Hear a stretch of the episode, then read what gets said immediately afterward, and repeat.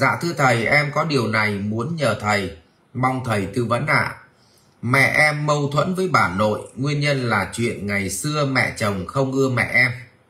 Tuy nhiên bà năm nay 80 tuổi và ở ngoài Bắc.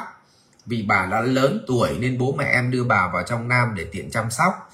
Nhưng mẹ em không muốn nuôi bà vì lý do trên mâu thuẫn mẹ chồng. Nàng dâu ngày càng nhiều khi ở chung. Bố em vì vậy đã kêu các con về và dự tính sẽ ly thân và đưa bà về quê chăm sóc. Chuyện ngày càng nóng lên. Em là con trong gia đình không biết đúng, không biết đứng về hướng bên nào. Nhờ thầy tư vấn về gia đình hòa thuận. Em cảm ơn thầy. À, thực ra cái này thì ờ, ờ, để mà lựa chọn cách nào là đúng thì rất là khó bởi vì đây là cả một cái câu chuyện nghiệp trong quá khứ để lại và người gây nghiệp là bà nội em. Và người gây nghiệp cũng là mẹ em và chuyện nàng dâu mẹ chồng. Và đến bây giờ người và người gây nghiệp cũng là bố em. Bởi vì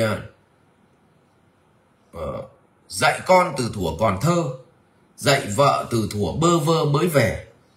Mà ngay khi mà vợ mình bất hiếu với bố mẹ mình mà mình không dạy từ lúc nó còn nó còn nhú mầm lên. Thì bây giờ nó phải xảy ra cái chuyện như vậy. Nhưng đứng về trên cái góc độ của một người vừa làm con, vừa làm cha mẹ, thì thầy thì thầy vẫn ủng hộ cái bước đầu tiên của một người làm con phải làm tròn chữ hiếu. Cho nên ừ, người trung quốc có nói, vợ thì như y phục, anh em thì như chân tay ừ. thế còn cha mẹ thì còn như phật sống ừ. thế thì người trung quốc họ rất là đặt cao cái cái cái cái việc mà cái cái cái chữ hiếu trong một gia đình vậy thì vợ thì có thể thay thế nhưng cha mẹ dứt khoát phải báo hiếu cho nên thầy thì thầy mừng là bố em đã đủ bản lĩnh để chịu trách nhiệm với chính cái cuộc đời của mình, để báo hiếu cho cha mẹ mình. Như vậy là mình phải mừng. Thế còn trong cái cách giải quyết là chắc là thầy đoán là bố em cũng đã phải giải quyết hết các cái lẽ rồi, thì phải lựa chọn một phương án xấu nhất để bảo vệ cha mẹ mình. Cho nên là nếu các em là con thì cũng nên khuyên mẹ bỏ qua tất cả những thù hận, những cái sân si trong quá khứ để mà thay đổi chính cái bản ngã của mình, thì mới giữ được hạnh phúc gia đình. Còn nếu không á, thì cái thằng đàn ông, không có thằng đàn ông ngu si gì mà nghe vợ mà hại bố mẹ mình cả. Nghe vợ mà bỏ bê bố mẹ mình cả. Mà thầy cũng không có ủng hộ bất cứ một thằng đàn ông nào xấu tính như vậy. Ừ. Thế cho nên là trong cái chuyện này thì thầy nghĩ là em nên ủng hộ bố em và nên động viên mẹ, nhường nhịn bố. Ờ, để mà trên thì thuận mà dưới thì hòa.